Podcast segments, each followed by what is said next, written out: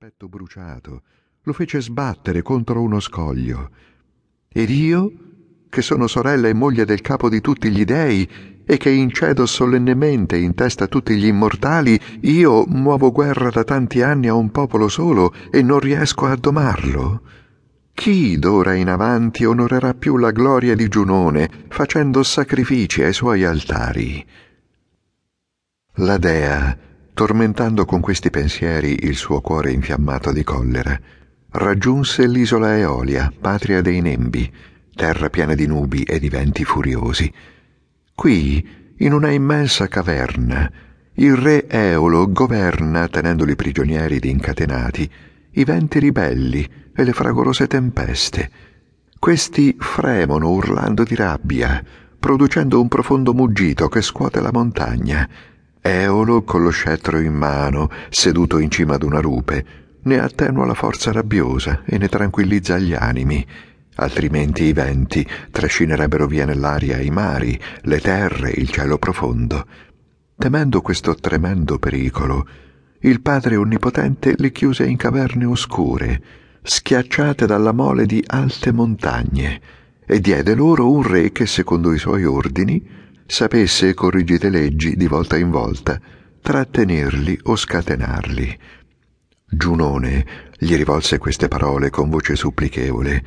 Eolo, il padre degli dei e re degli uomini, ha dato a te il potere sui venti. Tu puoi calmare le onde o alzarle fino alle stelle. Ascoltami.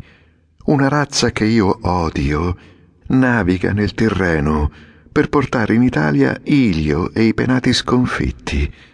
Scatena la potenza dei venti, affonda le loro navi, disperdi i troiani in mare.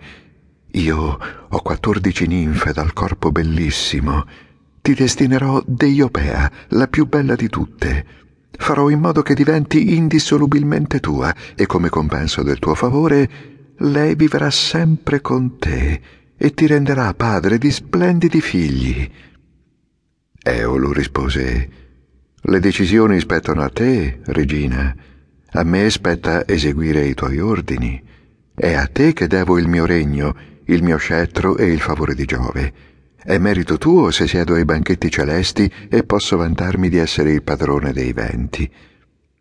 Quindi Eolo colpì il fianco del monte con il piede della lancia e i venti irruppero attraverso la porta, in formazione come un esercito, e si scatenarono in forma di turbine su tutta la terra.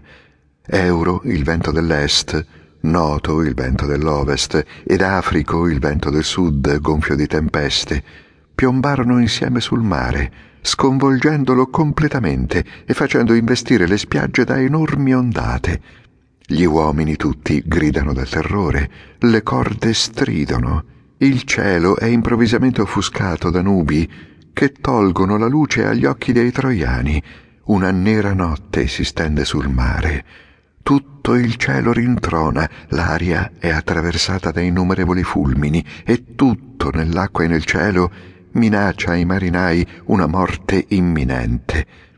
Enea si sente come paralizzato dalla paura e gemendo alza le mani alle stelle e dice Oh mille volte beato chi ebbe la fortuna di morire davanti agli occhi di suo padre sotto le mura di Troia. Oh Diomede, il più forte dei greci, avessi potuto morire sotto i tuoi colpi nei campi di Ilio, dove giace il forte Ettore ucciso da Achille, il figlio di Teti dove giace l'immenso Sarpedonte ed il fiume Simoenta inghiottì tanti scudi, tanti elmi, tanti corpi di eroi. In quel momento una potente raffica da nord colpisce la sua vela e solleva le onde sino al cielo. I remi si spezzano, la prua gira e la nave si espone con il fianco alle terribili onde. Una montagna d'acqua si abbatte con furia sull'imbarcazione i marinai sono sospesi in cima alle onde, altri vedono la terra in fondo al mare tra le acque impazzite. La tempesta sconvolge persino la sabbia. Tre navi trascinate dal vento di ovest si schiantano contro gli scogli che gli italici chiamano are, scogli isolati tra le acque dalla enorme massa che sta a pelo dell'acqua. Euro dall'est